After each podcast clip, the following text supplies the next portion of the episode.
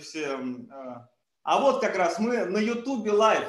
А, коллеги, с радостью говорю вам добрый вечер. Хотя за окном становится все светлее и светлее, потому что наши стримы а, постепенно уже практически в дневное время начинают проходить. А, сегодня с радостью представляю Дениса Саушкина, управляющего партнером а, адвокатского бюро ЗКС. Денис Саушкин, добро пожаловать. Спасибо большое. Друзья, всем добрый вечер. Сейчас я немножечко еще вот так вот настрою у себя кое-какие гаджеты для того, чтобы у нас была возможность с вами а, нормально общаться. А, еще раз, я Денис Саушкин, управляющий партнер адвокатского бюро ЗКС, адвокат. А, наше бюро занимается исключительно уголовной практикой. Связано это с тем, что а, исторически в 2014 году а, наше бюро было организовано тремя партнерами, все мы бывшие исследователи, и ну, как-то решили дальше по этой стезе и идти. Ну, у меня сегодня первый в моей жизни стрим. Надеюсь, он а, будет для вас полезен, надеюсь, что он будет интересен. Вот, так как это первый опыт, это было довольно-таки интересно. Значит, сразу смотрим, если я правильно разобрался в том, что здесь будет происходить, те вопросы, которые были подготовлены до начала, а из тех, которые по мне покажутся более интересными, я их буду озвучивать, э, каким-то образом комментировать, но, естественно, вы накидываете вопросы, которые будут. Сразу оговорюсь. Э, ну, как обычно это происходит, ну, как готовятся э, уже, наверное, партнеры, иногда старшие юристы, как готовятся к различным конференциям, вебинарам. Понятно, что они готовятся накануне ночью. А у тех, кому повезло выступать вечером, они готовятся в обед этого же дня. Поэтому из тех вопросов, которые мне были присланы, естественно, у меня не хватило времени для того, чтобы их как-то структурировать, а, разложить по тем заявленным темам, которые мы обещали осветить.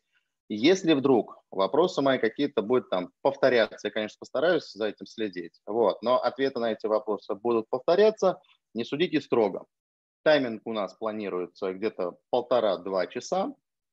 Ну и, а, естественно, самое главное переживание спикера – а, насколько я знаю, подавляющее большинство спикеров – это их любимое переживание, что а, заявленного времени будет излишне много, что та тема, которая будет освещаться, она, в принципе, на 20 минут, а я взялся вещать полтора часа. Такое переживание у меня тоже есть, но думаю, если вдруг нам а, времени будет достаточно либо много, но мы что-нибудь придумаем. Итак, начнем. Начнем мы, наверное, вот э, самый обычный вопрос, который задают именно уголовному адвокату, вопрос звучит, что есть победа для российского адвоката в условиях настоящей действительности? Обвинительный уклон, несправедливые, неправосудные решения. А, вопрос довольно многослойный, а, вопрос непростой. Понятно, что а, там, по разным данным, которые озвучиваются в прессе, которые озвучиваются по статистике, Верховным судом, когда по всей стране оправдательные приговоры от 24 сотых там, до 36 сотых, то говорить о том, что победа адвоката именно в том, что он получил оправдательный приговор по своему клиенту, но это будет говориться не очень корректно. Сразу скажу, у меня нет ни одного оправдательного приговора. Вот, связано, это может быть связано с различными факторами. В том числе это может быть связано с тем, что ну не такой я умный, а, не такой я там, грамотный. Тоже нельзя исключать, потому что ну, я не считаю себя идеальным там, юристом, я не считаю себя э, самым лучшим адвокатом, естественно, нет. Есть намного лучше меня люди, которые разбираются в уголовном праве, в частности, в процессе. Вот. А, но что считать, э, ну вот за те 20, сейчас 20, 20 лет у меня сейчас стажа а, именно адвоката, адвокатского стажа. Причем я всегда в своей жизни занимался только уголовкой. Был один раз опыт арбитража, который мне дал понять, что это не мое. А, ну и, наверное, разок-другой была административка. Ну вот. По гражданским процессам СО я никогда не ходил. Так вот, за эти 20 лет у меня выработалось такое понимание. Успех адвоката уголовного Он, его можно считать тогда, когда а, достигнутое решение по делу, оно соответствовало тем ожиданиям клиента, которые а, были изначально оговаривались, либо о которых сообщалось в ходе самого процесса. Давайте сразу оговоримся. Я, конечно, постараюсь э, использовать слово «доверитель», а, но если у меня будет проскакивать слово «клиент», никто не будет кидаться в меня тапками. Так вот, а, что очень важно в связи с сказанным только что. Если вы хотите, чтобы а, у вас, как у юриста, по окончанию защиты по уголовному делу, представления интересов, по окончанию кейса было ощущение, что вы сделали все, что могли в текущей ситуации, обвинительного уклона и так далее, вы должны изначально при входе в проект а, отдавать себе отчет, что вы можете сделать и что может ожидать от вас доверитель. Это очень непростая ситуация. Естественно, а там, когда ну, вот, вот пришел человек, у меня проблема, у меня уголовное дело, мне предъявили обвинение по 159, а, вот э, я под подпиской. Очевидно, что на данном этапе ты ничего а, не то, что там обещать, обещать ты вообще в принципе не можешь какого-то результата. Вот. Но ты даже не можешь дать хороший глубокий анализ, из которого ты можешь человеку подсказать, что именно можно в этой ситуации сделать, какие приблизительные варианты а, конечного решения того, по тому или иному шагу будут. И самое главное, ну, вот, каким образом это сделать так, чтобы а, добиться максимально положительного результата. Вы видите, очень много оговорок идет. Естественно, самая первая оговорка, она прописана в законодательстве, что адвокат не имеет права эм, обещать положительного результата. Это действительно положение, написанное кровью, и связано оно с тем, что эм, как бы ни казалось, что действительно вот она судебная практика такая. Те, кто из вас был хоть раз в суде, а, видели, что судейское усмотрение – это штука такая специфичная. А в уголовном процессе она специфична в квадрате, а может быть даже и в кубе. Поэтому все не так просто. И изначально поясняя доверителю о том, какие перспективы у него есть, важно еще одно, не забывать в ходе исполнения проекта а, постоянно сообщать ему о тех или иных важных моментах, которые повлияют на конечный исход дела. И здесь очень важно не бояться как-то расстроить доверителя. Тоже на, вот выработанное за долгие годы правило, а, если ты видишь, что ты в данном случае не то, что не оправдаешь а, надежды доверителя, а у тебя идет некое другое видение. Ты видишь какой-то негатив. Во-первых, не бояться говорить, что это действие может повлечь негативные последствия. А, для чего это? Если вдруг доверитель посчитает, что а, там, предложенное вами, возможно, развитие событий его не устроит, безусловно, у него есть право найти человека, которому он будет доверять больше, а, который, может быть, ему предложит другие какие-то решения, которые просто вне ваших горизонтов. И э, здесь надо базироваться на желании, на заботе о клиенте, на заботе о доверителе, на заботе о человеке, э, и сразу же говорить, допустим, да, окей, я этого не могу, или я, если я это сделаю, то будет вот так. Э, тут это цепляется за следующий вопрос, как, как правило, возникающий. Если приходит человек, у которого большая проблема, ну, в уголовке, как правило, вот там маленьких проблем не бывает, а, вот, он задает вопрос, что бы вы сделали на моем месте? Мне, естественно, задавали этих вопросов очень много. И очень довольно часто их задают, на что я в какой-то момент также выработал решение, ну, я не то, что выбрал, я его перенял от старших товарищей, более опытных адвокатов, которые говорили, что решение в любом случае принимает сам доверитель. Это его судьба, это его ответственность за принятое решение. И обязанность адвоката только лишь подсказать, какие возможные механизмы юридические в данной ситуации есть. Но принимать решение за э, клиента я очень сильно не рекомендую. Как бы тяжело это ни было, поверьте, было очень много ситуаций, когда на ты сидишь в кабинете у следователя, человека только что привезли из изолятора времени содержания, где он уже просидел сутки, он а, сломлен, он подавлен, ты видишь, что а, человека давят просто вот прям невозможно его давит, ему очень тяжело, и по-человечески ты его очень сильно ему сочувствуешь, и в этот момент этот человек тебе говорит, слушай, я, я не понимаю, что сейчас происходит, я не могу отдать себе отчет, а, у меня не холодная сейчас голова, у меня очень много эмоций, они меня переполняют, я не могу принять правильное решение. А, давай ты, как человек сторонник, которому я доверяю, просто мне скажешь, что мне делать. Это очень тяжело. Но надо понимать, что э, обычная, обычная вилка, которая, ну, очень часто сейчас я его упрощу, чтобы много времени не занимать. А у человека стоит дилемма. Либо я сейчас признаю то, что мне предъявляют, и еду домой на подписку, либо я не признаю, и я еду в изолятор. И из изолятора полтора года буду сидеть в тюрьме и буду доказывать свою невиновность с непонятно какой перспективы докажу я ее или нет. Либо я здесь и сейчас э, скажу, ладно, бог с ним, я там подпишу все, что угодно, поеду домой, буду э, под подпиской, раз я попал в такую э, передрягу, хотя бы у меня будут шансы из-под подписки потом получить условный срок и таким образом эту ситуацию решить.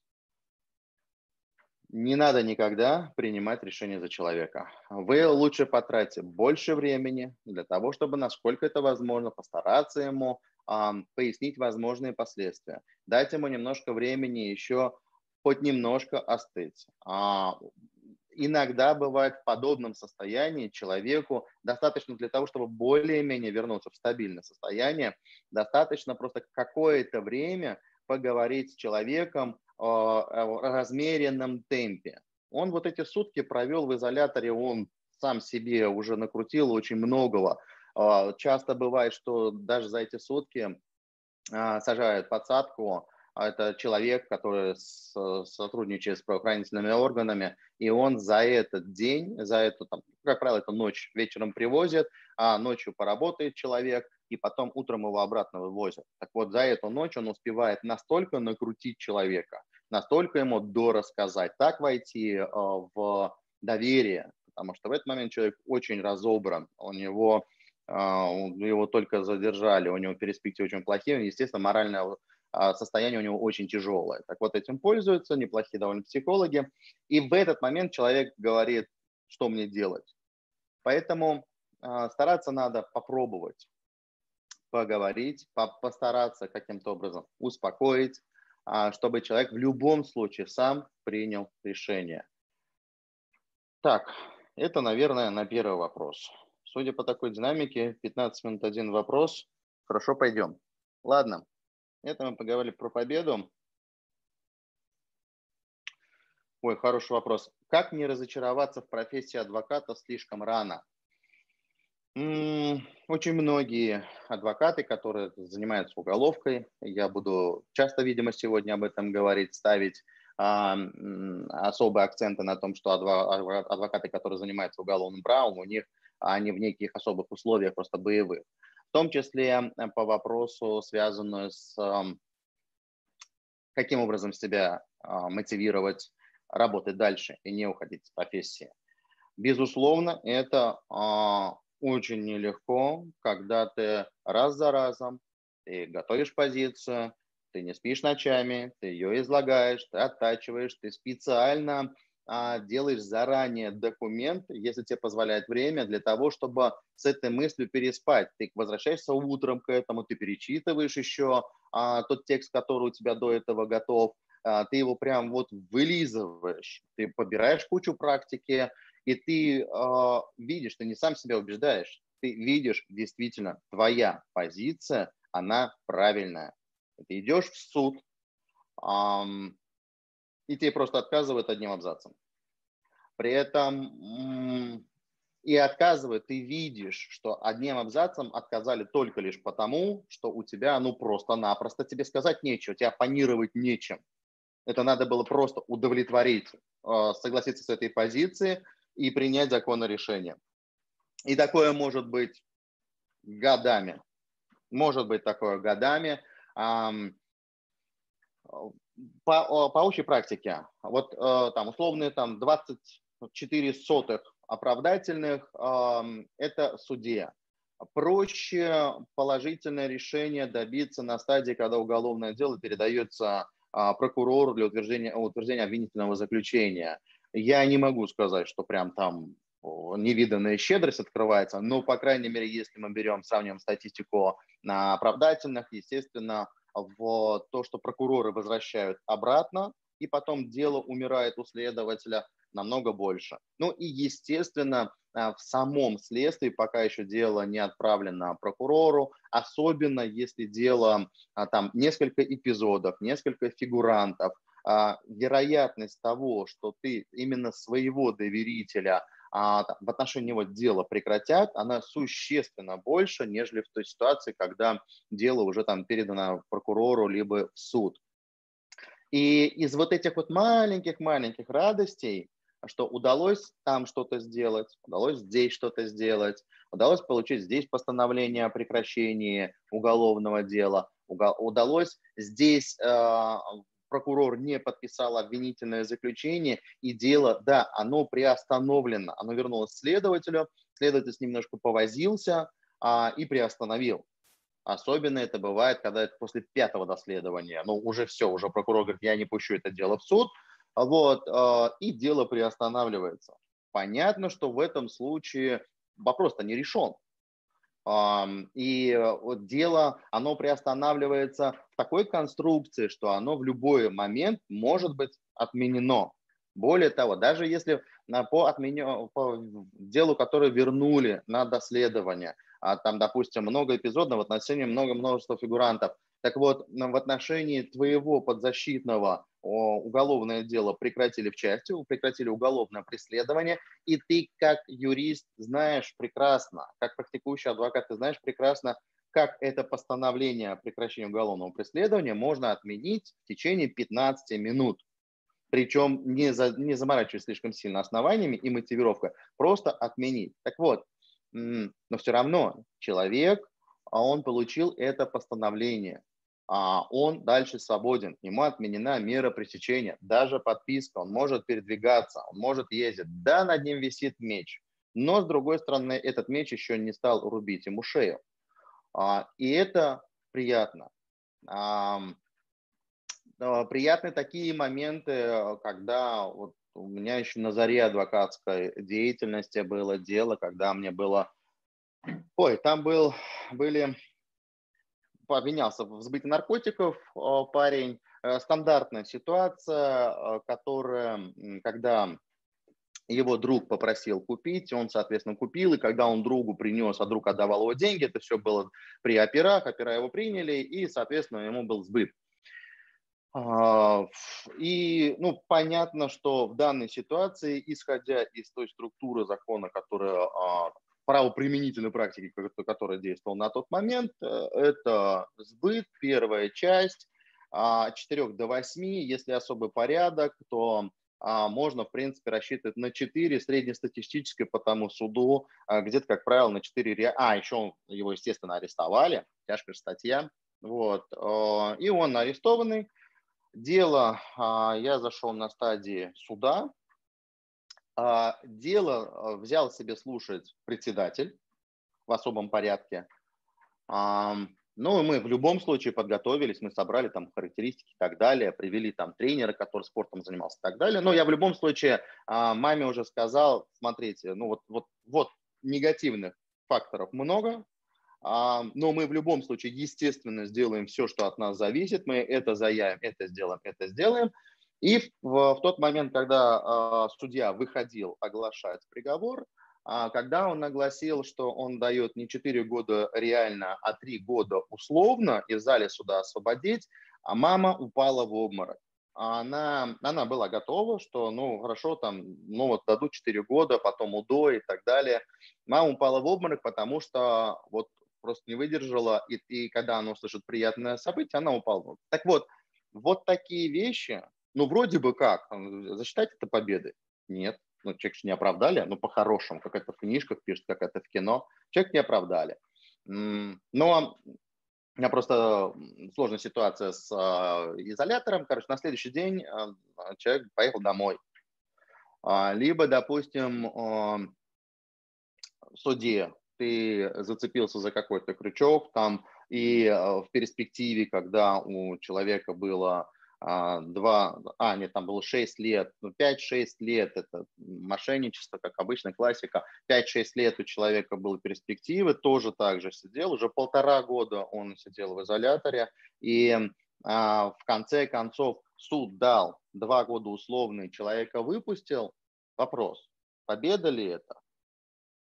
Ну, как посмотреть. Но в любом случае у каждого уголовного адвоката есть далеко-далеко вот шкатулка с вот такими вот а, маленькими красивыми камушками, которые он достает в тот момент, когда выходит из суда, а, в очередной раз получив а, там, отказ в удовлетворении жалобы или совершенно необоснованный приговор, а, либо еще что-то. И когда вот на душе а, там, кошачий помет, ты достаешь просто вот эту шкатулочку, достаешь оттуда вот эти вот э, небольшие воспоминания, и идешь дальше работать. Потому что, понятно, адвокат – это не бог.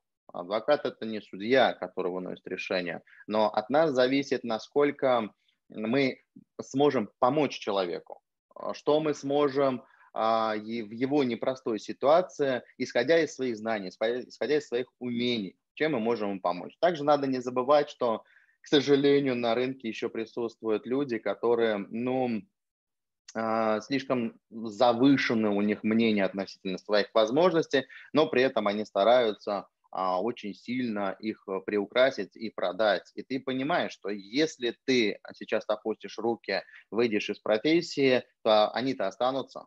Вот. А, и получат ли люди такого уровня, такой квалификации помощь юридическую, защиту, почему не зря в уголовке именно защита – вот. Будут ли их защищать такие люди, которые, допустим, как вот там, мои партнеры, мои коллеги, квалификация. И поэтому, да, иногда бывает э, там раз в год а, собирает где-нибудь за стаканом или там фужером чего-нибудь, естественно, мы друг другу рассказываем, что ай-яй-яй-яй-яй, нехорошие все люди.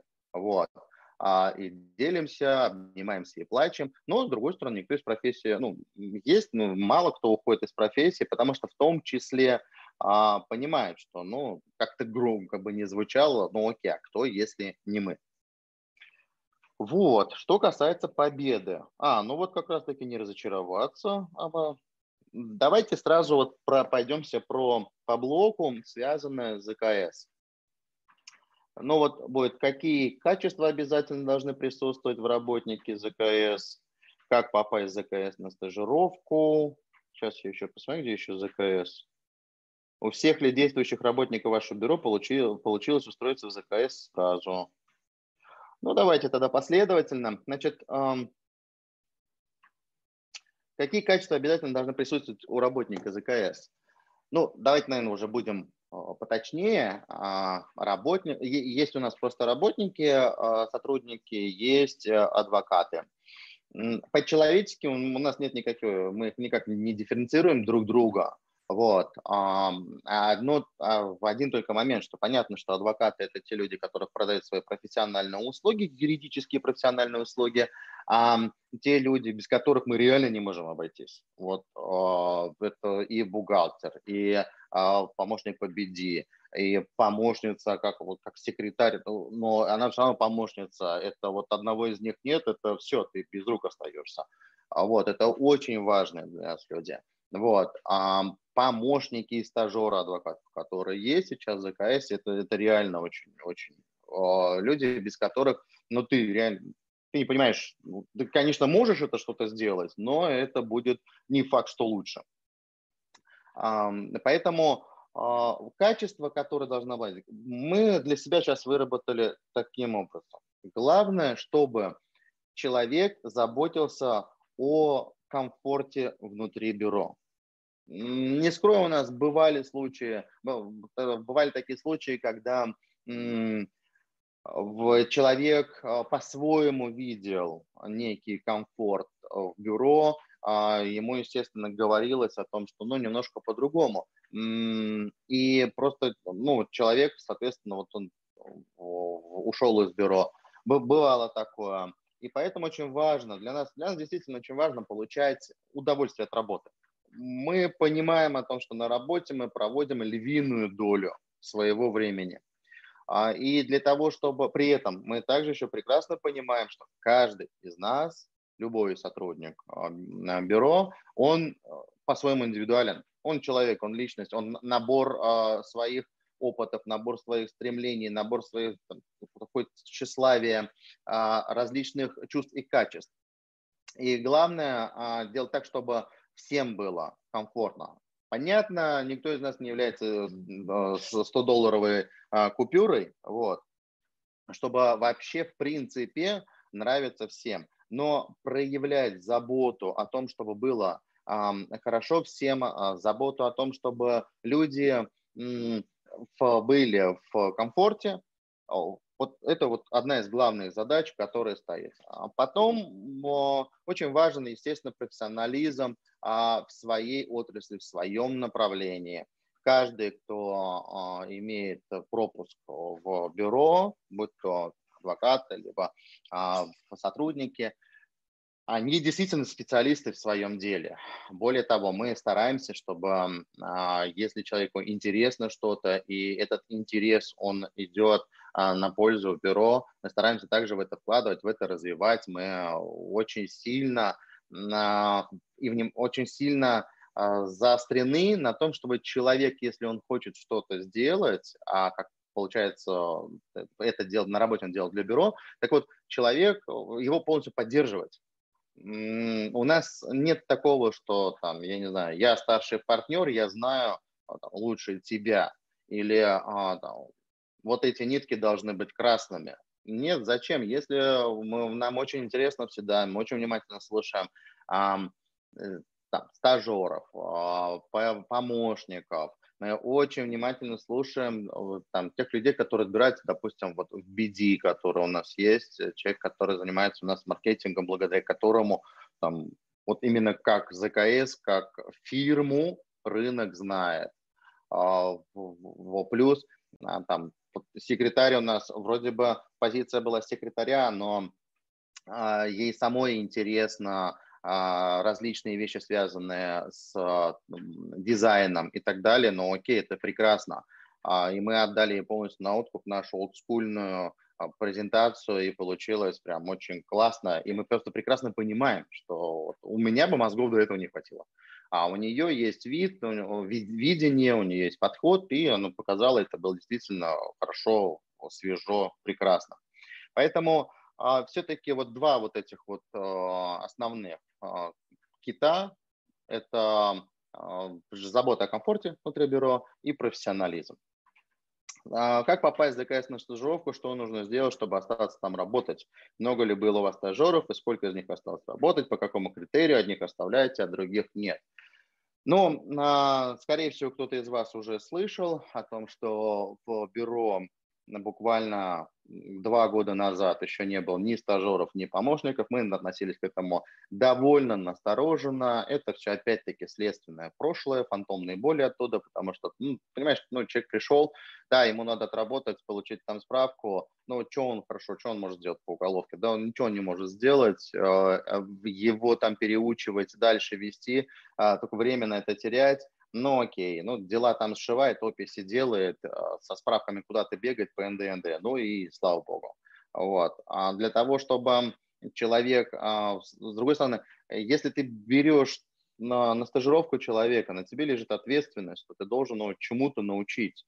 А в уголовке чему учить? Ну, на очную ставку не возьмешь, там, на допрос не возьмешь, в сезоне проведешь. Ну, чему? Ну, хорошо, ну, суд открыл, а, там, а, в открытом судебном заседании. Да с таким же успехом человек может просто пойти в любой суд и посидеть в зале, и лучше даже будет. Ну и не было у нас так никого. Ну, пару человек, наверное, проходили через бюро, но так вот формально тоже сидели, получали свои э, справки и так далее, характеристики и дай бог. Но как-то а, у нас появилась Супер Соня. А, вот, это Супер Соня, она сейчас четвертый курс а, вышки, уголовная э, специализация. Сейчас вот будет диплом на днях. И так получилось, она, она выиграла Кутафин, CK. Я, честно говоря, вот не могу до сих пор это выговаривать. А, значит, вот этот вот э, Кутафинские игры в уголовке а, выиграл настойчиво, и там была призом была стажировка. А, сразу говорю, организаторы просто сказали, ну вот у нас так принято. Ладно, у нас так принято, ну хорошо, стажировка, стажировка, обижали, пожалуйста. И так получилось, что Соня показала, чем нам может быть интересен стажер, и самое главное, она показала, проявляя свой интерес и заинтересованность, она показала, что мы тоже что-то можем дать а, без э, участия в следственных действиях, без походов в СИЗО и так далее. Показала интерес, показала, что это может быть, научила нас, как нам брать стажеров а, и помощников. А, так вот, для того, чтобы попасть в ЗКС, давайте сделаем так, а, вот ЗКС, ЗКС, для того, чтобы попасть в уголовную фирму, а, общее правило такое, вы должны быть пробивными. А у нас есть э, сейчас стажер, которая, это я выяснил потом, после того, как мы взяли ее стажером, вот, оказывается, она нам присылала резюме 4 или 5 раз а, при этом надо отдать должное, резюме было составлено грамотно. Видно было, что ну, человек, она хотела именно к нам, а не просто так веерно, вот, а хотела именно к нам, ей было интересно уголовное право, она готова была ждать а, для того, чтобы попасть в бюро. И действительно, после того, как было там, первое собеседование, второе собеседование, действительно прям азарт, огонь, любовь к уголовному праву, и действительно этот человек нам зашел.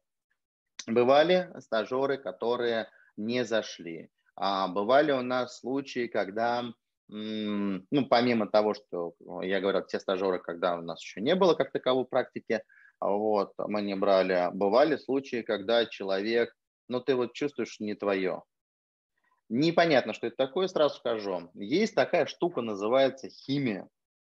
А, очень часто а, адвокатов нанимают, адвокатов, юристов, а, клиенты либо доверители нанимают исключительно исходя из вот этой некой химии. Никто не может себе пояснить, почему. Вот ты не зашел как партнер или как вот адвокат, а другой зашел.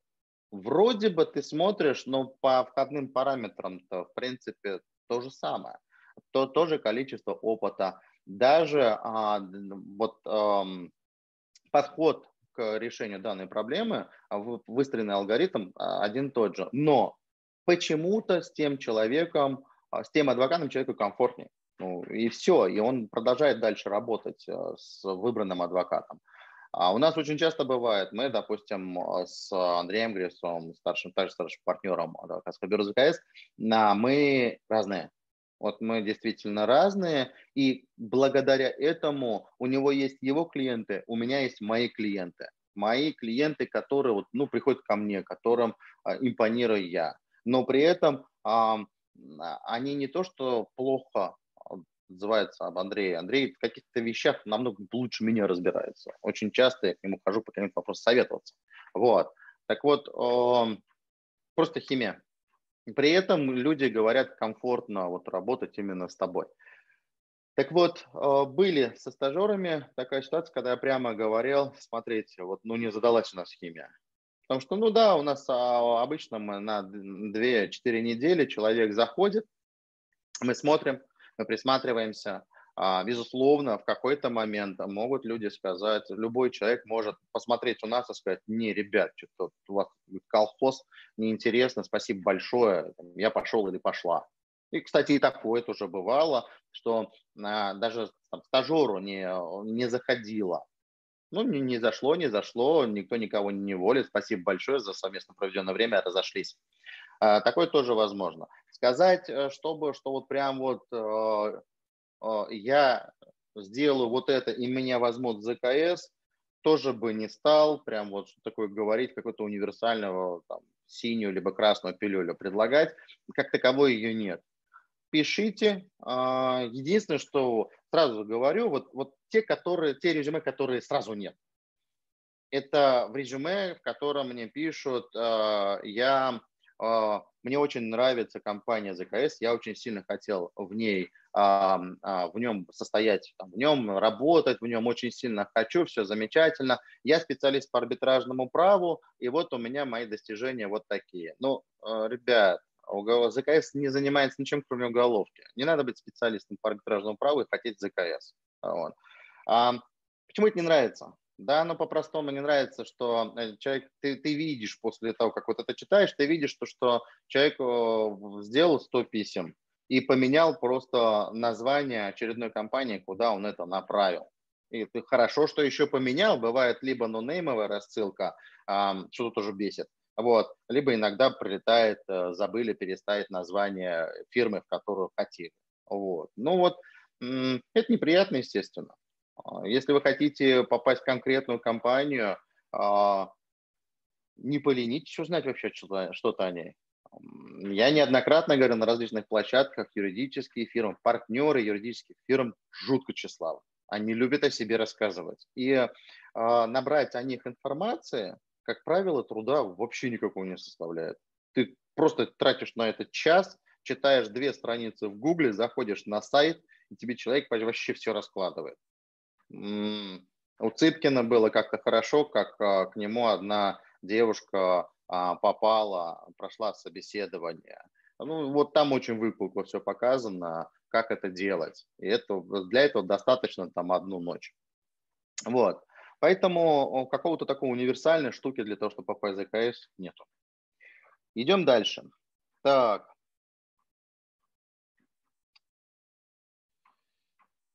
Хм.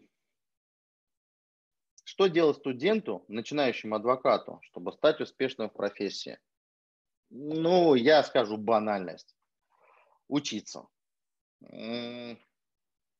Учиться, может быть, не многие вам говорили, что-то, что такое учиться, как я понимаю, как в моем понимании. Я до сих пор сам учусь. Я очень, я очень много люблю учиться. Более того, у меня а, понимание, чему я хочу учиться, оно более-менее сформировалось где-то, наверное, лет пять назад всего.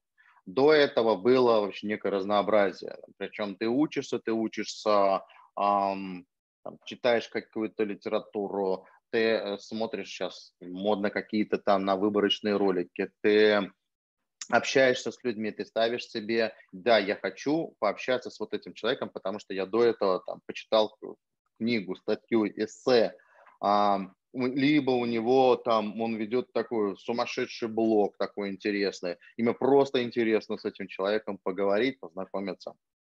Ты учишься у них, ты учишься а, платные вещи, учишься бесплатные вещи, и вот э, как до тех пор, пока у вас будет это желание учиться, а, улучшать себя, повышать себя, у вас есть шанс стать лучшим в, своей профессии, в своей профессии. А как только вам вот это вот э, перестало нравиться, именно желание учиться пропало, желание, причем а, можно, я не знаю, в какой-то момент захотеть научиться готовить Насколько это вас поставит как профессионала в юридической практике, большой вопрос. А, и поэтому для себя надо понимать, чему именно учиться. Поэтому и выстраивать для себя некий план, а, каким образом повышать свой экспертный, экспертный уровень свой. Но другой момент, а, надо уметь для того, чтобы быть успешным, надо уметь себя продавать как бы это ни звучало, кому бы это ни резало э, слух, до тех пор, пока вы не заявите о себе, а вас никто не узнает. Это такой закон рынка. А сидеть, ожидать, что вот я такой умный, красивый, сейчас вот буду сидеть грибком на, на стульчике, и меня вот придет вообще куча народу и быстренько меня вот наймут, такого никогда не будет. А, даже для того, даже если вы вдруг там считаете, что вот я пока учился или там магистратуры, или там вот начинающий адвокат, и меня а, вот там знают, не знаю, там, в профессуре я в ВУЗе себя хорошо зарекомендовал, и это все прекрасно. Только для себя надо понимать, а, вы кого хотите уведомить о своем существовании, о том, что вы такой замечательный. Да, безусловно, вы там, специализируетесь в какой-то подотрасли уголовного права, допустим, вы суперспециалист, я не знаю, там, по контрафакту, у вас э, смежные знания по IP, прям вообще, и именно по уголовному IP вы суперспециалист вы действительно много почитали, и ваши, а, ваш экспертный уровень подтвердили а, профили соответствующего там профессура, а кто-то даже вам давал документы посмотреть, вы делали некое заключение и прям все хвалили, аплодировали. Это прекрасно. Только до тех пор, пока вы не начнете где-то в отраслевых, где вы хотите именно себя показать, говорить о себе, показывать себя, вас никто не узнает. Можно выстраивать стратегию сарафанного радио, что у меня за меня будет говорить мои, я не знаю, там оправдательные приговоры и так далее. Но э, это тоже стратегия, которая э, имеет э, под собой почву, безусловно. Особенно с учетом отношения корифеев адвокатуры к рекламе как таковой. Так вот, надо просто понимать, что для того, чтобы а, сарафан о том, о том, как вы хорошо работаете, а, работал очень хорошо, надо очень-очень-очень много побегать. Вообще, в принципе, всегда бегать это хорошо. Вот. А, и не только для сарафана, но вы должны показать неимоверную работоспособность и неимоверное количество результатов, потому что, а тем более в уголовке. Ну, никто же не просыпается в смысле, так, что сегодня пятница, а так, ну, пойду-ка я после обеда совершу преступление. Естественно, никто так не делает. А, и здесь вопрос только, у кого-то что-то случилось, он первым делом там вспоминает, кто-нибудь говорил ему про, что была ли уголовка у кого-то, адвокат что ли какой-то, а, кому звонить, куда бежать, а, причем нужен доверенный человек, надежный человек, проверенный какой-то. А, и вот если вас не будет в этом кругу, вас не наймут. Ну, вот эти вот две слагаемых, и все-таки я бы вот эм, учиться поставил на первое место в этом вопросе. Так. Угу, угу.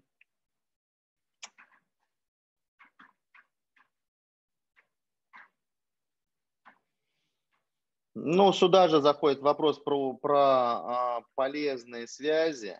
Вот. Э, смотря что называть связями. А дело в том, что ну, вот наше бюро, оно изначально строилось на, на... Мы не занимаемся решалками.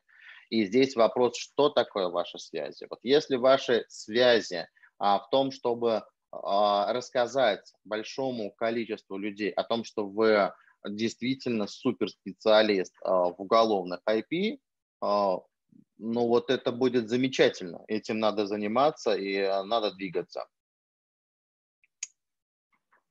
А, в какие фирмы лучше всего идти стажироваться, работать на начальном этапе? Ну, а, я апологет таких штук. Вот у вас есть возможность летом, а там после второго курса попасть куда-нибудь, там, пройти стажировку три недели. Занимайтесь этим, начинайте с декабря, чтобы у вас уже получить приглашение на стажировку летом.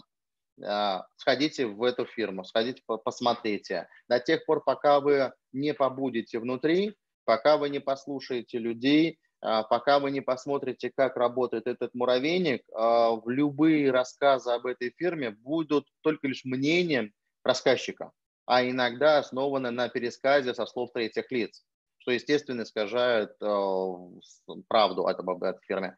Если вы на втором курсе попали, а после второго, там, после третьего, после четвертого. То есть таким образом у вас уже есть а, там три шорт-лист из трех компаний, которые просто посмотрели, как внутри. И тогда вы для себя уже сделаете вывод, в какую бы компанию вы пошли бы работать после того, как там закончите обучение.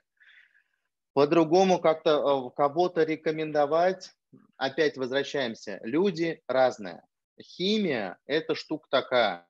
Допустим, а, те люди, которые а, не зашли в нашу компанию, я знаю, я знаю, очень прекрасно зашли, идеально зашли в другую компанию.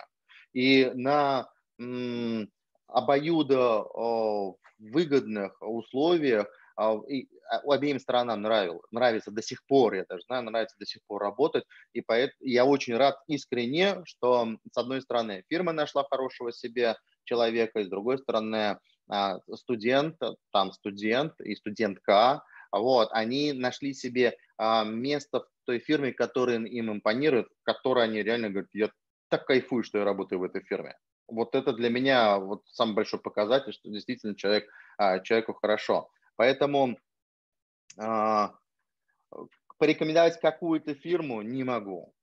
Я даже не буду рекомендовать условно ЗКС, потому что, еще раз говорю, были люди, которым не понравилось и почему мы будем думать, что ЗКС самый лучший. Ох, ох. Стоит ли идти работать следователем, чтобы после стать адвокатом? Какие за и против? Вопрос на перепутье, почему выбрал? Сейчас на данный момент я стою на перепутье, причем а, мы же очень много разговариваем с нашим партнером бюро. Вот если бы два года назад а, мы бы вот, мы стояли вообще на позиции. Человек, который не работал в правоохране, который не знает ситуацию изнутри, он, а, по нашему мнению, которое мы никому не навязывали, ну просто вот потому что мы, видимо, сами работали, были внутри, так вот, а, он не знает, как система работает, и он не знает, как можно с этой системой бороться с, с использованием различных а, в том числе не предусмотренных Уголовным процессуальным кодексом а, способов. Что я имею в виду не предусмотренное? Это статистика, статистика королева. А, статистика, она, она, это первое, что в голове у следователя, закон это второе, может быть и третье. Вот. У следователя, например, у начальника, это все статистика в голове. Так вот, допустим, там а, прекратить для следователя уголовное дело в феврале, это практически смерти подобно, нежели в декабре. Просто по одной простой причине. В начале там считают а, к концу года показателя, и уже к концу года примерно а, уже знает там руководитель, сколько у него по отчетности и какой у него будет показатель за год, и может ли он в данном случае прекратить уголовное дело. В феврале, чтобы прекратить, это очень тяжело, это супер тяжело. И поэтому, если есть возможность это сделать в конце года, конечно, это вот идеально. Вот. Ну вот такие нюансы, они позволяют выстроить как-то а, стратегию. Я не говорю о том, что она лучше, чем те стратегии, которые выстраиваются без использования. Но на наш, на наш взгляд было очень важно, что человек должен попробовать себя в системе, должен посмотреть в этой системе, поработать, а, и тогда он может не бороться. Так вот, это было там до, условно говоря, прошлого года. Но в прошлом году и в этом году мы довольно активно начали уже а, принимать в свои ряды а, людей, которые только вот со студенческой скамьи. Как я говорил, уже по чину этому дала Соня, а, вот, а, и мы распробовали это, нам понравилось, это, это очень интересно. И сейчас мы уже ловим себя на мысли, что нам важно, нам интересно, интересно самим воспитывать. Ну, мы собрали некую такую массу. У нас сейчас а, людей, которые работали в правоохранительной системе из адвокатов, 7 человек. Из текущих адвокатов, которые не работали в правоохранительных органах, два человека. А, а, и плюс у нас на данный момент у нас два, два помощника, один стажер. Соответственно, люди, которые а, правоохрану видели только на стажировку, на, на стажировке в следственных органах. А, и мы понимаем, что в этом есть своя специфика. И сейчас у нас настолько много нас самих, людей, а, которые носили раньше погоны, что мы можем это все рассказать. И не обязательно человеку проходить через вот это горнило правоохранительной системы. Посмотрим, что это даст. На этот эксперимент у нас где-то там 2-3 года, потому что сейчас как раз-таки те стажеры и помощники, которые у нас есть, а, мы с ними работаем и а, посмотрим. Очень, очень надеюсь, что это будет хорошая такая синергия, которая даст, с одной стороны, наш опыт, а с другой стороны, а, их именно научный, научный подход и не, эм, не то, что не испортить, не сбитость прицела правоохранительной системой. Ну, посмотрим, как это будет выглядеть. То есть на данный момент я уже не могу сказать, что нет, все, вот, там, на мой взгляд, лучше всего знает тот, который работал в правоохранительной системе. Безусловно, это неплохой опыт. Возвращаемся к моей предыдущей рекомендации – учиться. Работа в правоохране – это тоже учеба, это тоже хорошо. Не зря, кстати, во многих э, юрисдикциях обязательное условие, что перед тем, как стать адвокатом, а, соискатель поработает прокурором, а, поработает помощником судьи, причем именно поработает, не просто дела посшивает и описи написывает, а именно вот действительно качественно поработает, посмотрит, и тогда он может уже иметь а, там, звание даже по-хорошему, ну, адвокаты, которые зачастую с этим званием человек работает в прокуратуре, то есть лицо, которое уже может выступать на одной из сторон в судебном процессе, ну, в том числе, кстати, и судья. То есть надо все это пройти со всех сторон, посмотреть, и после этого уже а, там, заниматься чем-то конкретным. Так, книги. Книги. Вот о, какие книги вы можете посоветовать начинающему адвокату-студенту? Просто их очень много. Я не могу, вот я честно говорю, я не могу дать кому-то рекомендацию, а, именно начинающими сейчас, что вот вы вот это почитаете, и прямо это даст там, лучше вам понимание. Книг очень много, и не буду что душой кривить. А, я последнее время книги, которые именно вот читал а, по там, глубокому праву, либо, допустим, по э, какому-нибудь по праву или процессу, давно не читал, потому что я сейчас больше управленец, и даже врать не буду, что сейчас на рынке хорошего. Это лучше э, уже спросить, наверное, в своем кругу, кто что почитал, тем более, что сейчас заходит на студенческом языке, как показывает практика, а, уже есть некий, некий разрыв поколений а, между там 40 плюс и студентами. И все-таки немножечко на другом языке именно понимания а, находятся люди. Я не говорю, что это плохо, это просто, это естественно, это природа. А, здесь ничего нет обидного.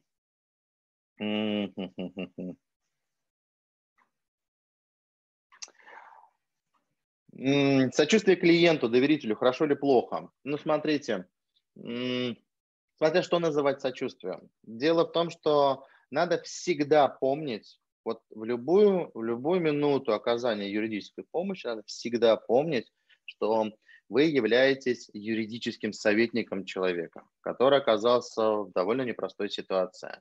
И здесь вопрос, а, помогут ли ваши эмоции ему а, для того, чтобы эта проблема тем или иным способом максимально положительно для него а, завершилась.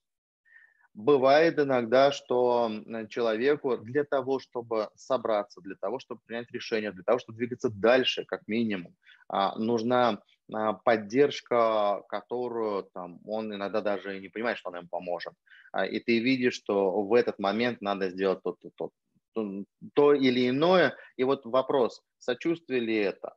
Понятно, что ты, когда ты видишь горе человека, когда ты видишь, в каком тяжелом состоянии его семья, когда ты разговариваешь, ты видишь его детей, иногда такое бывает, и видишь его родителей, а, там, родители еще чаще, потому что, как правило, на избрание меры пресечения, на продление, на приговор приходят родители, и ты, ты в любом случае с ними общаешься и между данными судебными заседаниями, вот. И а, а уголовная процедура уголовного вместе с и рассмотрением дела в суде, она длится годами. И за это время ты, естественно, знакомишься с близким кругом этого человека. Очень часто ты бываешь а, лицом, передающим эмоции от одних другим, слова поддержки и так далее. И здесь, естественно, очень тяжело а, быть таким сухарем, да и никому это не нужно. Но есть и другая оборотная сторона, а, вот, вот эта вот симпатия, чтобы эмоции не помешали вам оказывать качественную юридическую помощь чтобы эмоции не э, захлестывали вас и не заставляли принимать решения за доверителя. Как бы вам ни казалось, как бы вы э, не были уверены в том, что вам известно все обстоятельства по данному делу, поверьте, вы не знаете до конца всех вводных, почему на данном этапе этот человек принимает то или иное решение. И поэтому безусловно, все мы люди, и, безусловно, в нас природой заложена э, эмпатия, и надо действительно оказывать возможную помощь людям, насколько это важно, но из, э, не перегибая. А, бывали случаи, когда адвокат ставил под угрозу вообще а, а, себя под угрозу, и опосредованно через себя а, угрозу для доверителя, когда из-за чисто по-человечески делал какие-то действия, а, которые в дальнейшем были интерпретированы негативно для самого доверителя.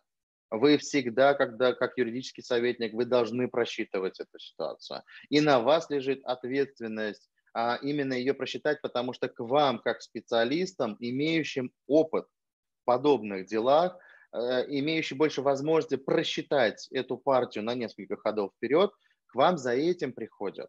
А если вы вдруг включите эмоцию и не просчитаете, ну тогда вы сделали свою работу очень плохо. И надо об этом постоянно помнить.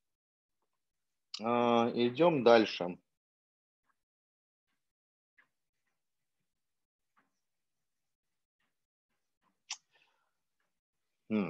Был ли у вас тяжелый этап карьерного роста, застой, увольнение, отсутствие работы? Если был, то как вы сумели выкарабкаться?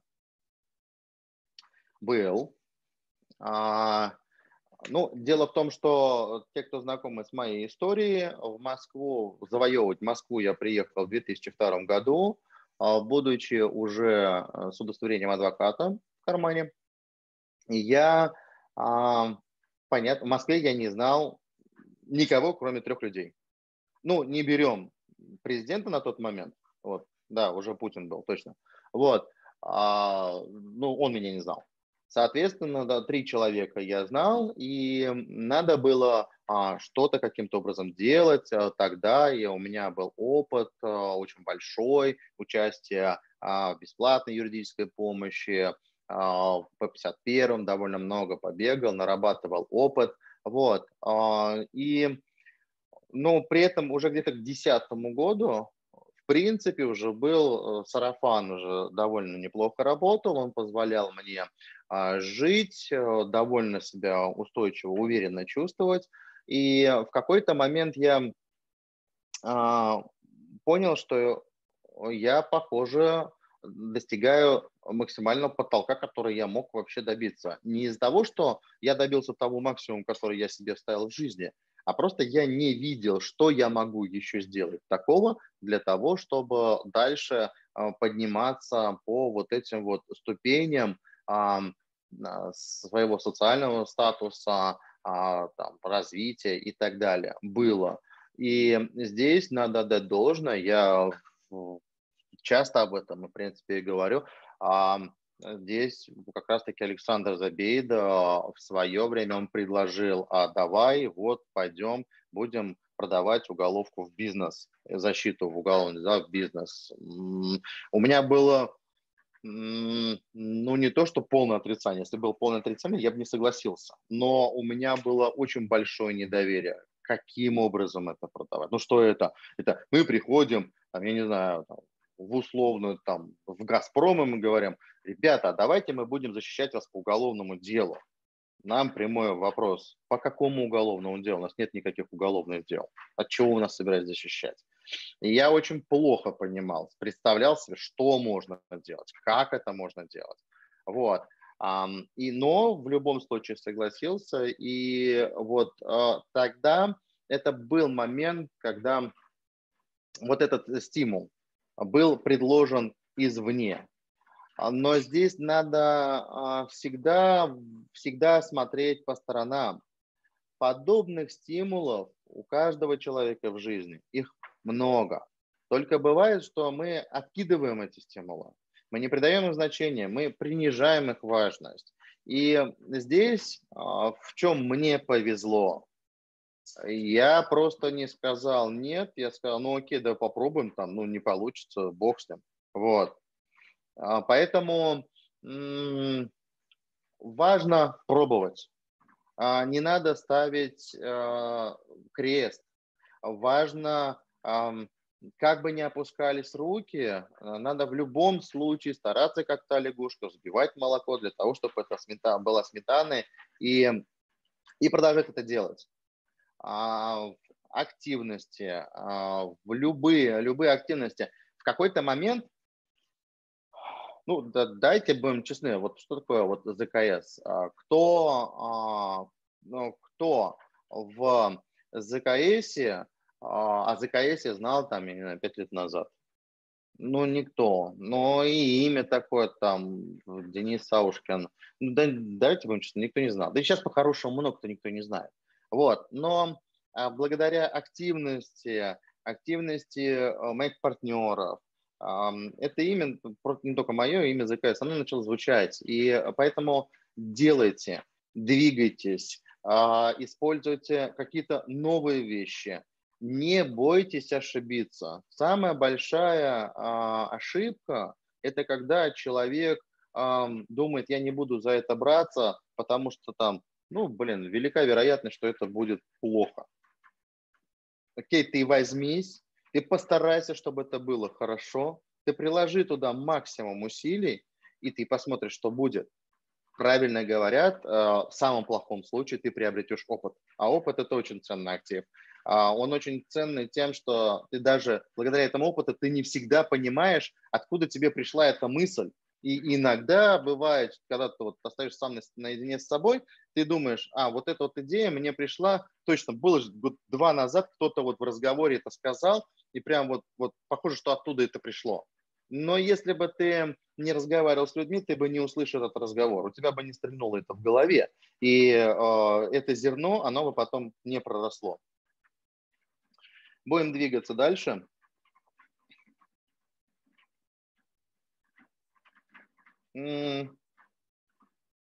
Включим Дудя. Что больше всего раздражает в некоторых коллегах по работе? А, не скажу, что я прям такой а, мирный пингвиненок а, в этой части. Есть, конечно, вещи, которые раздражают, но я, видимо, уже довольно старый, чтобы понять такую вещь. Люди разные. Люди совершенно разные. Причем этот человек тебя может раздражать, но другому человеку может быть все нормально. И тогда это не говорит о том, что ты плохой, что он тебя раздражает. Это просто говорит о том, что вы разные, у вас нет синхрона. И то, что э, там раздражает, раздражает как манера выступления адвоката в суде. Да, безусловно, бывают такие ситуации, когда ты работаешь по какому-нибудь большому проекту, и ты один из нескольких адвокатов, которые работают по проекту. А мы же все юристы славно, мы же вот наша, наша написанная речь, наша написанная жалоба, она же самая идеальная, потому что мы ее вылизывали три дня, мы там ночей не спали, все это писали, и вообще так красиво, прям замечательно, в лучших, вот просто в лучших тонах написано. И, а, естественно, есть коллега, который, ну вот, что-то там мямлет, э, судью раздражает, а, что-то не в попад делает. и ты думаешь, ну, ешкин кот, он же портит защиту. А, а потом в какой-то момент надо просто себе сказать, что решение, чтобы этот коллега был в процессе, принято твоим доверителем. И если он принял это решение, значит, по какой-то причине он считает, что данный коллега здесь нужен. Безусловно, если вы видите, что этот коллега а, что-то портит, что-то делает, по вашему мнению, не так, вы имеете право и обязаны об этом сообщить доверителю, а, потому что вы опять-таки советник. Но самое главное здесь не переходить на личности. Вот. Что еще бесит? Ну, я бы мог сказать, что меня а, бесит в, в людях а, непунктуальность. Но если бы я сам был идеальный и сам бы везде всегда вот успевал бы, приходил вовремя, я бы мог это говорить. Как бы вот пафосно это не звучало, а, реально, все, что вас бесит в людях, это реально ваша проблема. А, и э, я думаю, многие из вас ловили себя на мысли, что в какой-то момент а, тебя бесит одно, проходит какое-то время, и ты понимаешь, что оно уже не бесит. Проходит какое-то время, да, оно становится забавным, смешным, прикольным, ржачным. А, в какой-то момент оно становится вообще не хватающим за душу.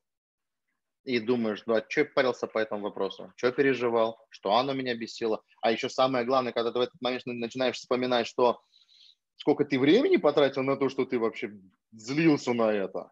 А если еще вспомнить э, вещи, э, человек, который тебя нервировал, что-то тебе сделал, а ты на, потратил время на то, чтобы ему что-то там отомстить, э, ну, ты тратишь свое время, а надо ли оно, а что ты хочешь, научить человека, воспитать его, встать на позицию его родителей, которые его воспитывают, нет, этим можно, этим можно заниматься. Я знаю людей, которые получают от этого удовольствие. Дай бог здоровья, они получают удовольствие. Ну и ладно.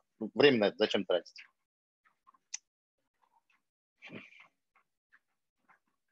Но давайте, что из себя представляет идеальный студент и стоит ли быть идеальным студентом? А, каждый для себя, у него свои понимания, что такое идеальный.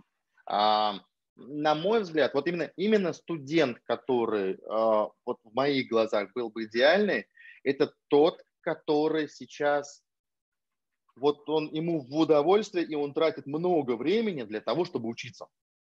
Вот. Потому что это студент. Э, идеальный работник, потому что э, он идеальный, потому что он замечательно выполняет свою функцию, работу какую-то там, я не знаю, идеальный пенсионер – это тот, кто идеально пенсионерит. Поэтому студент идеальный, тот, тот, тот, кто идеально учится. Но при этом а, студент чем отличается от школьника? Оба же вроде бы учатся.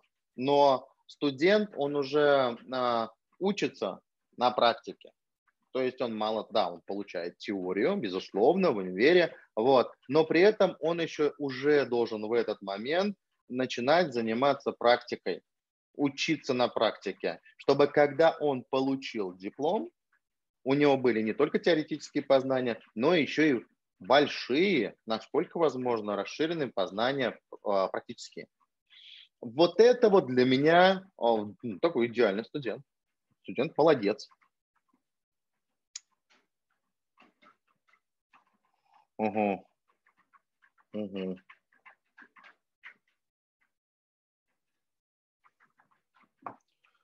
Ну, что ж такое выбрать-то? В принципе, многое. Давайте, как выглядит правильная стратегия защиты доверителя на этапе предварительного расследования? Как адвокату общаться со следователем? А, адвокату общаться со следователем, исходя из того, какой следователь.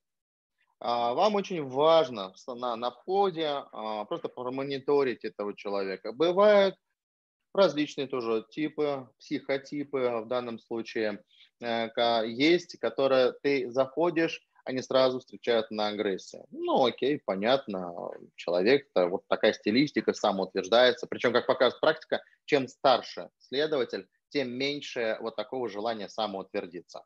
Вот. А, есть те, которые из-за того, что они плохо знают право, они боятся это показать, а, и поэтому стараются очень нахраписто себя э, вести. А есть люди, которые уверены в себе, которые разговаривают спокойно. А, кстати, самые страшные а, люди, потому что самые страшные следователи, потому что он он не будет торопиться, он не будет совершать больших ошибок, он знает уже, он также просчитывает ситуацию наперед, он не включает эмоции, просто эмоции, как правило, много эмоций, там, там много ошибок там, где много эмоций. Вот. А есть, э, бывают такие следователи, ну, как правило, молодые, которые, по которым видно, что вот он боится, но он не агрессивный боится, а он а, опасается вообще что-нибудь сделать, в принципе. И вот в зависимости от того, какой следователь, а, вы выбираете модель поведения.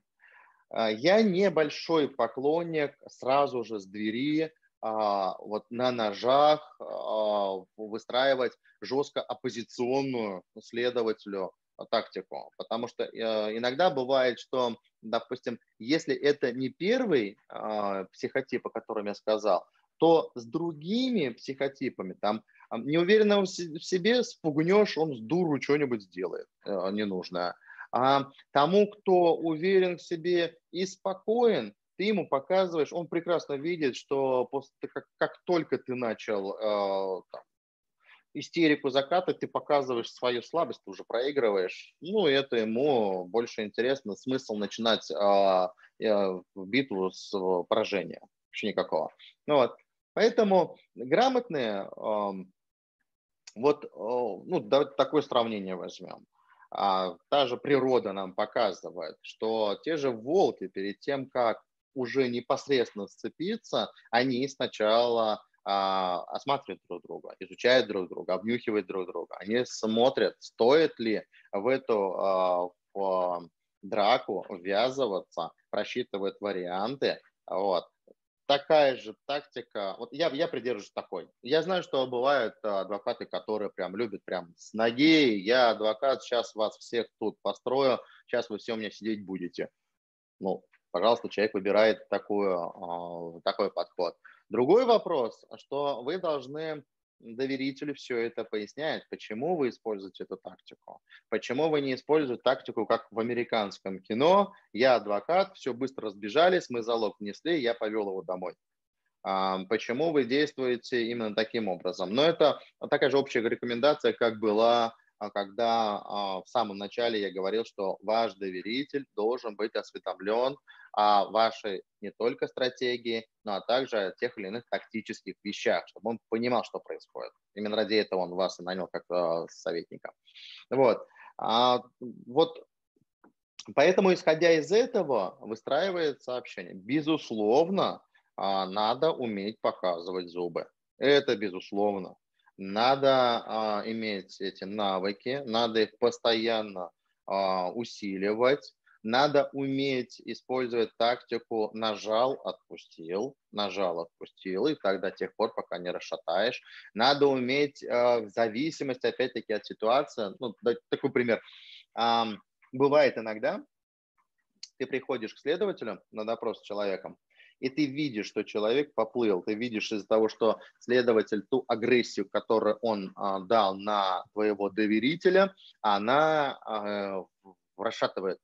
Соответственно, для того, чтобы забрать эту агрессию на себя и дать доверителю передохнуть, не совершать ошибок, ты начинаешь сразу же резко, жестко а, ссориться просто со следователем вплоть до того, что в данном случае там, до перехода на личности. Твоя самая главная задача сейчас – это своего доверителя спасти от того натиска, который есть. Вот. А, и э, здесь э, а, показателем положительного результата здесь бывает, когда следователь обращается к вашему доверителю и говорит, слушайте, вы своему адвокату объясните, что, вы, что он так себя ведет, или, допустим, какая разница, с чем он обратится, он самое главное, он обратится к вашему клиенту за помощью. Какая разница, как она будет выглядеть, вообще без разницы. Самое главное, что обратиться, и он, вы перевели уже, получается, его а, из позиции врага на позицию а, союзника, ожидающего союзника. В этом, соответственно, плюс. Ну, таких вот а, штук, их довольно много различных тактик. Вот. А, так вот, иногда нужно будет, нужно так себя вести. Надо по-разному, и здесь опять возвращаемся к рекомендации постоянно учиться. Надо оттачивать э, умение использовать эти тактики. Надо оттачивать э, умение разворачиваться в воздухе, когда вы вроде бы только что были нормальным, няшным, э, вроде бы адекватным адвокатом, в какой-то момент там вспылили. Либо, допустим, вы изначально так надо было стратегически зашли там, с жестких жалоб, а вроде бы как поставили, еще заочно причем поставили против себя следователя, а после этого пришли и разоружили его тем, что своим просто а, нормальным, вменяемым, конструктивом, диалогом. Такое тоже бывает. На контрасте сыграть. Ну, тут разные, разные, разные бывают штуки. Поэтому желательно учиться. Так,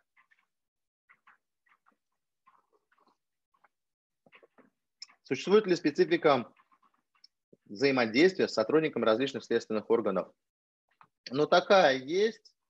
А, есть она, видимо, связана все-таки с тем, что эти структуры, а, ну, допустим, а, СК расследует преступление, совершенное МВД, ФСБ расследует тем, что совершили СК и их контролирует, вот, и, и тот же МВД. И поэтому у них разное. Я бы, я бы не сказал, что прям существует какая-то мощная стилистика, а, которая совсем различает а, следователя, что вот можно там с закрытыми глазами их поставить троих и там по разговору определить, кто из них какую а, силовую структуру представляет. Нет, так бы не сказал. Разные люди, разные. Их очень много, их очень много в центральных подразделениях, и их очень много различных в разных отделах, поэтому как-то вот так вот одной кисточкой я бы не мазал.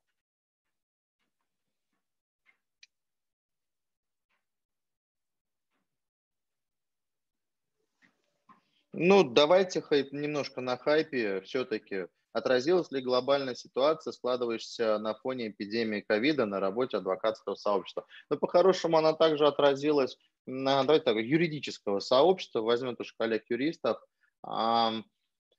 Понятно, когда у тебя практика полностью встала и не дает входящего потока. Понятно, когда ты а, работал на гонорары успеха, а, твой, твоя бизнес-стратегия на нем основывалась. И когда это все встало, понятно, когда у твоих клиентов а, ну просто нет денег, условно говоря, у тебя обслуживалась там сеть ресторанов, ну, что сейчас с ресторанами, или условно говоря, там барбершопные. Вот, а, что с ними сейчас стало? Да что, что говорит? Сейчас, если затраты режут уже нефтяники, а, как правило, внешний консалт, он, он идет первый под, под секвестирование. Соответственно, естественно, все будут э, экономить на юристах, и те, на ком экономят юристы, они будут себя не очень хорошо. А с этой ситуацией каким образом будет выправляться экономика, как минимум еще год будет э, в непонятной ситуации, как обычно там август, непонятно, что будет. В России просто любят в августе а, веселиться, в том числе с курсом. Вот. А, плюс еще непонятно будет, что у нас там с перелетами транспортными и так далее. А, всем непросто. Всем непросто. Уголовникам на это дело, да, так, уголовщикам, адвокатам, которые занимаются уголовной практике, в этой ситуации все-таки немножко проще, потому что, да, безусловно, клиенты стараются экономить и на этом, но все-таки в уголовной практике а, более стрессовые продажи, и а, если вдруг все-таки принимается решение об там, уголовном преследовании, человек об этом узнает, естественно, это больше у него рисков, нежели он просто потеряет какие-то деньги в арбитражном споре. И понятно, что его степень договороспособности, она а, все-таки в разы выше в случае, если у него уголовные проблемы.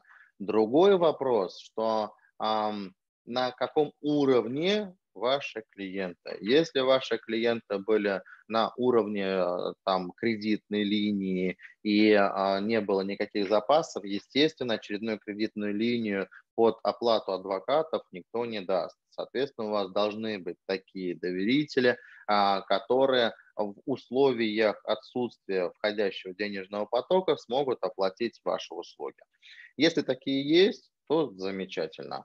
А, понятно, что а, что-то будет уменьшиться. И не буду скрывать, у нас тоже довольно сильно на данный момент, эти полтора месяца, а, именно по количеству проданного времени, да, у нас также снизилось довольно существенно, но это связано исключительно с тем, что сейчас пока правоохранительные органы в основном, в основной своей массе поставили все дела на паузу. Но мы прогнозируем, что это будет сродни а, пружины, которые сдавливают, и как только режим пропусков и а, всего остального закончится, то сразу эта пружина резко а, развернется.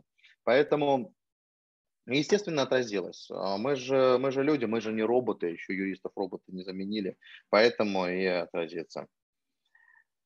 А, цифровизация. Цифровизация Цифровизация предварительного расследования. А, да, вопрос я не зачитал. Значит, эм, какие, на ваш взгляд, существуют перспективы цифровизации правосудия? На чем стоит делать акцент в этой области? Можно ли каким-то образом цифровизировать этап предварительного расследования преступления? А главное, нужно ли это делать? А, ну так, э, непростой пока вопрос. На данный момент никто сильно от него, на него, естественно, адекватного, одного, одного устойчивого ответа не имеет. Понятно, что какие-то детали надо цифровизировать. Ну, допустим, а, ну, там, опознание лиц а, в условном метро для того, чтобы после этого иметь доказательство, что вот этот вот вор-карманник зашел во столько-то, вышел туда-то, у него были такие-то подельники, а, указать по их связям и а, при этом таким образом из базы достать место их нахождения, в том числе даже, может быть, в следующем, при следующем посещении какой-нибудь станции метро сделать аларму, его тут задержат, и все, и таким образом там, доказать свою виновность. Можно, дела в особом порядке, которые слушаются, а сделать а, удаленное рассмотрение, если человек под подпиской, можно. Ну, допустим, самые первые же, кто а, видеоконференц-связью начал пользоваться. Это же уголовные составы, которые на апелляцию там возили и в СИЗО поставили камеры, и оттуда людей, чтобы не возить, они участвовали в уголовных, в апелляционных кассационных процессах. Вот, а, тоже есть такое. Но я не думаю, что на данный момент кто-то готов отдать на откуп чисто цифре расследования уголовных дел потому что это же кто его знает, что он там расследует. Более того, кто его знает, а, да, принятые решения, а вдруг они начнут портить статистику. Ну, давайте крамольную вещь скажу. Ну, вот давайте представим себе идеального робота, который судит, который просто говорит, так, доказательства вот эти доказано, не доказано, вкл, выкл. Окей, доказательства, которые здесь по алиби, и, или, допустим, нарушение, есть в законе ссылка на это нарушение, окей, значит, э, там протокол, условно говоря, а, там, не подписан в надлежащем месте, соответственно, мы не признаем его по, по закону, не признаем его на недопустимым, признаем его недопустимым доказательством. Соответственно, смотрим, что доказательства есть, нету. Все, человека оправдать. Очень сомневаюсь, что это будет в России в ближайшее время работать. В ближайшем времени, я понимаю, там лет пять. А о дальнейших перспективах можете меня спросить через следующие пять лет, а там будет понятно. Поэтому я не думаю, что в уголовном праве будет какая-то цифровизация, если ее как-то по-другому не назовут. Что вы думаете о создании специализированных уголовных судов, например, для рассмотрения уголовных дел по экономическим составам? А я думаю, что ничего это не даст. А я вообще очень скептически отношусь к таким штукам, как а, а, предпринимательское мошенничество, а, запрет на арест по мошенничеству по одной простой причине. Вот если бы у нас был суд независимый, идеальный, как вот конь в вакууме,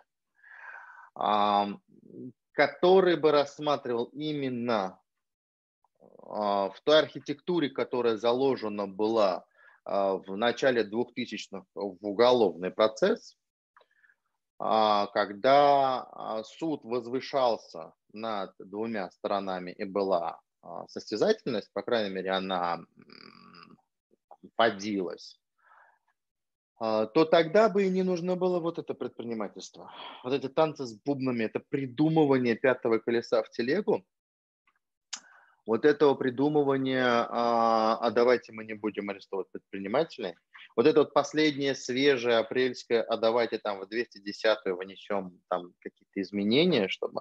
А зачем?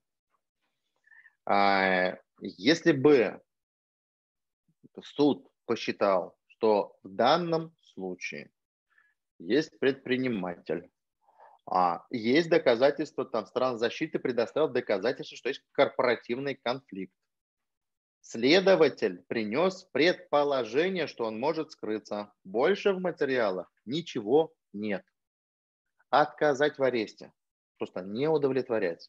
Ни залог избрать, ничего. Просто отказать и сказать следователь, материал у вас плохой.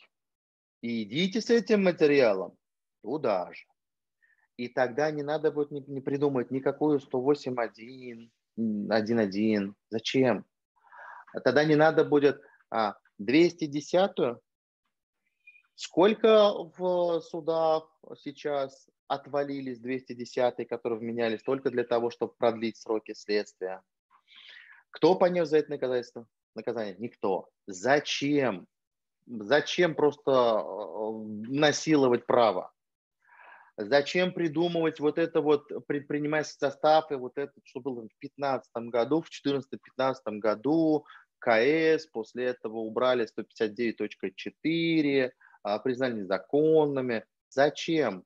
Если просто может суд, когда исследовать дело, а смотреть на материалы дела и сказать, доказательство, что здесь было хищение, ерунда.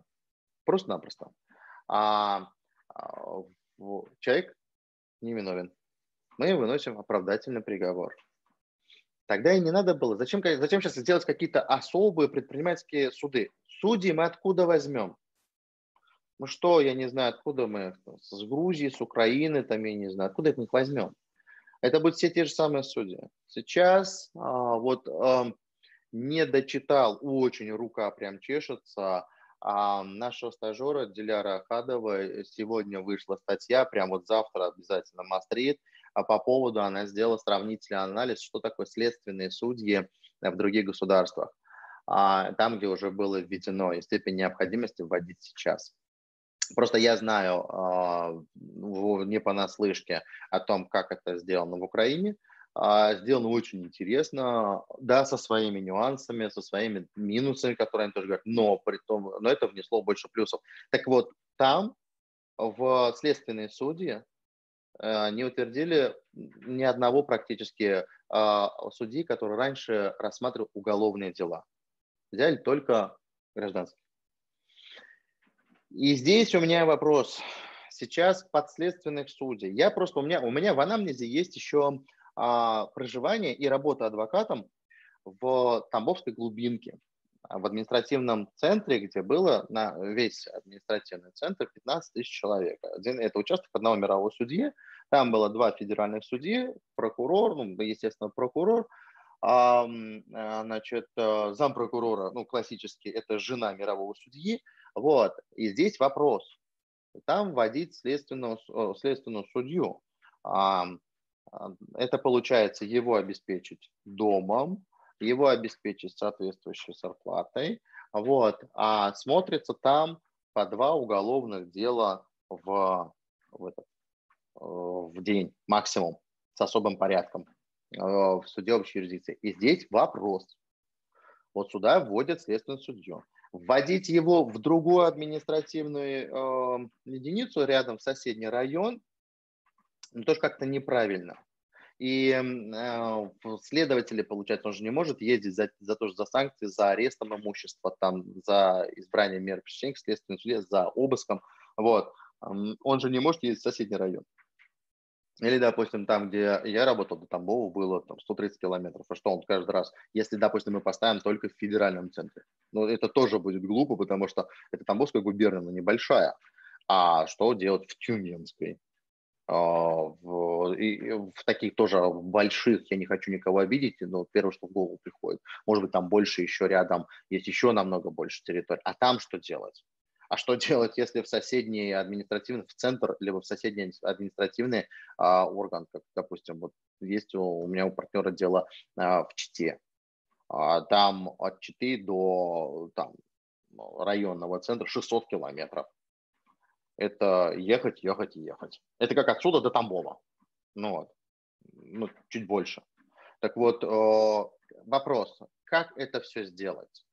Как вести либо следственную судью, а если вводить еще по предпринимательским составам? Куда? В этот районный центр? Мы же дом покупать. Это вопрос, вот здесь это вопрос бюджетных денег. И самое главное, ради чего? А, прикрывать таким образом фиговым листком а, срам того, что происходит с правосудием, за наши деньги, за мои деньги и я плачу все налоги, и я плачу очень неплохие налоги. Вот. Так вот, и, и давайте введем там, я не знаю, суд по предпринимателям, следственную судью, суд еще по кому-то. И в районе, в котором живут 15 человек, это 10 судей будут работать. Поэтому вот у меня такое мнение неоднозначное. Это, что называется, не кровать местами надо переставлять, а что-то другое менять в этом месте. Так, идем дальше.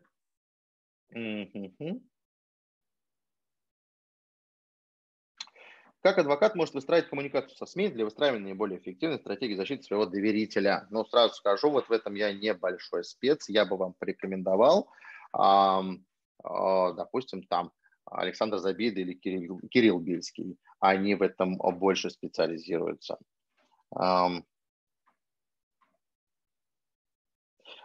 В российских судах растет... А, это вопрос, по-другому интонация. В российских судах, растет доля оправдательных приговоров, вынесенных благодаря коллегиям присяжных.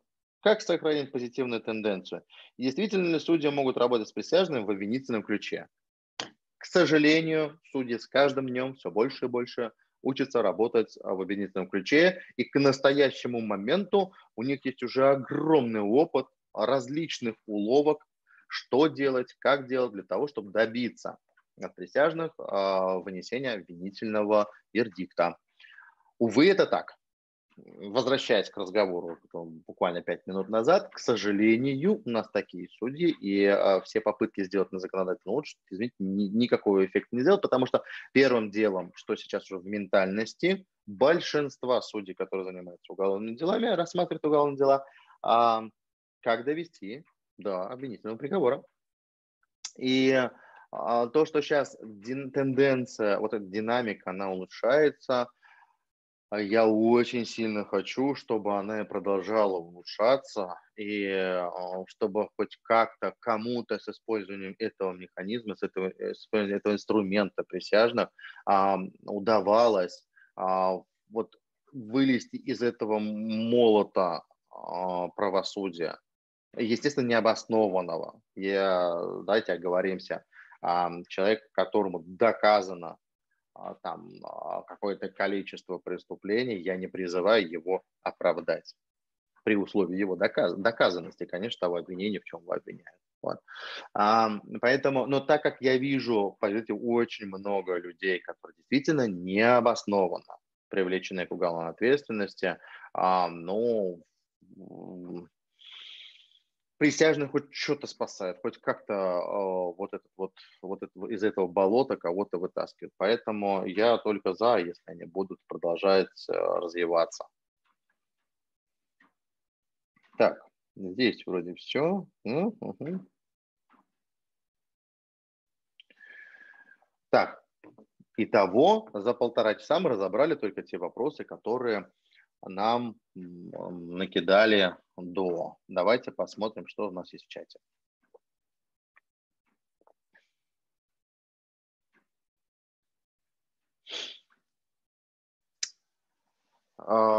Расскажите, пожалуйста, по какой причине ушли из Следственного комитета?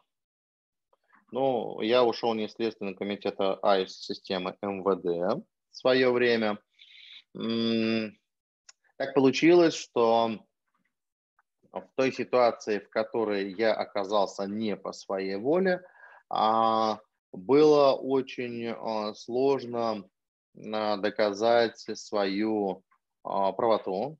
Насколько я мог, я ее доказал, показал. Но после этого я понял, что здесь не исследуется вопрос обоснованности моих действий. Там не было никакой уголовки, это не было ни с чем связано с моей стороны. Вот. Но само по себе понимание, что в дальнейшем может быть э, проблема, потому что подход такой, он дал мне волшебный пинок. Ну вот я и полетел. После этого пинка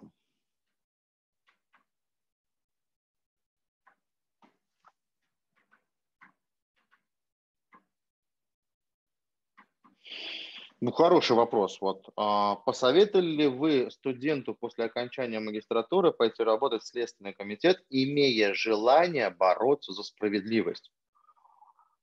Вы знаете, я бы порекомендовал все-таки пойти попробовать. Вот если, если вопрос стоит таким образом, что желание бороться за справедливость, оно а, в, может быть реализовано в Следственном комитете, пробуйте. А, единственное, что я бы не стал рекомендовать задерживаться, потому что эта штука начинает затягивать. Затягивает она начинает каким образом? А ты вроде думаешь, ну ок, я сейчас еще немножко посижу, немножко еще, ну вот я же все-таки что-то я на этом месте же делаю. Да, мне приходят э, не совсем правильные, не совсем понятные, с которыми там я не согласен, которые не основаны на законе, а требования от руководства для того, чтобы каким-то образом я расследовал уголовные дела том или ином направлении. Но, с другой стороны, ладно, это единичный случай, ладно, это сейчас я там это сделаю, но больше так делать не буду. А вот а, главное для вас будет не утонуть в этом зыбучем песке, чтобы в какой-то момент вы просто не пришли через какое-то время к мысли, я уже так много времени на это потратил, что мне уже а, никуда больше уходить не надо я уже именно здесь отдал столько лет, что уже жалко их терять. Да, тем или иным способом я добился вот такого-то положения здесь, и ну как-то не хочется терять, а тем более, поверьте, а, с возрастом все более и более страшнее менять сферу деятельности. А следователи, адвокаты и судьи – это разные галактики. И очень тяжело, психологически очень тяжело снимать погоны и уходить в адвокаты. А мне, ну, неоднократно я сталкивался с таким вот такой ситуацией, когда а, следователь, уволившись из органов, поступал, приходил в адвокатуру, и шел в первый процесс, и тот же судья, у которого он, будучи следователем, а, со свистом на основании одной-двух бумажек получал то или иное судебное решение. Это судья после того, как приносил уже как адвокат а, пару пачек, доказательств, а, над которыми он корпел, которые он кропотливо собирал. И вот он, он говорит пламенную речь, указывая на следователя, что он ничего не сделал, и, естественно, получает негативное решение. А, и в этот момент после этого университеты звонят, вот ты представляешь, там пи, пи, пи, меня, пи, пи, необоснованно. Но я когда работал, такого не было. Вот это я когда работал, такого не было, это в принципе очень часто звучит. Так вот, а, вот этот вот переход, он очень тяжел психологически. Некоторые проходят его, некоторые не справляются. Но главное здесь далеко не заходить потому что, как покажет опыт, ну, где-то там, в зависимости, опять-таки, тоже от человека, 5-7 а, лет работы в органах достаточно для того, чтобы набраться а, определенного опыта, а, но чтобы не засосало. И не застрять обратно же. Причем, когда я говорю Следственный комитет, это любой следственный орган, там, по структуре МВД или ФСБ, без разницы. Вот, поэтому пробуйте. Так, так, так.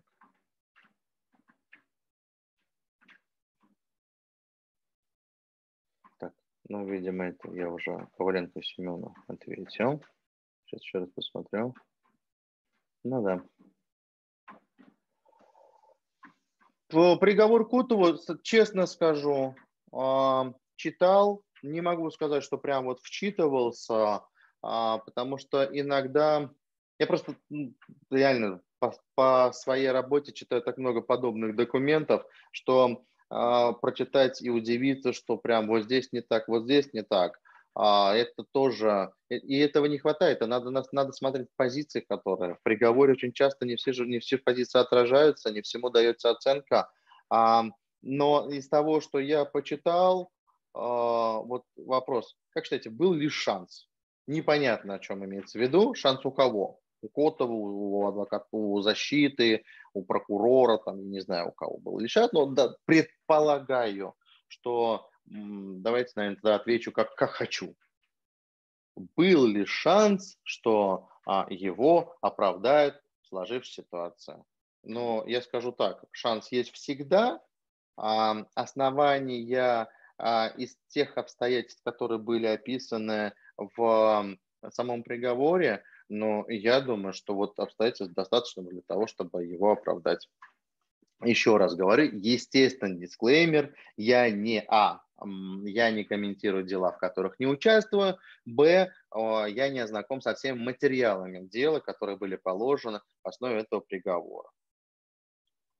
Ну,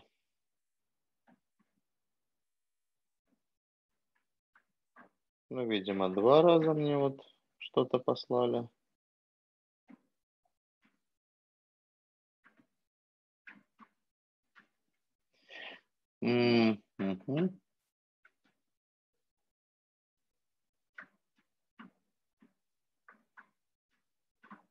Не знаю, а вот мне просто два раза, видимо, Коваленко Семен а, повторно один и тот же, но мне кажется, я на этот вопрос уже ответил, поэтому повторяться не буду.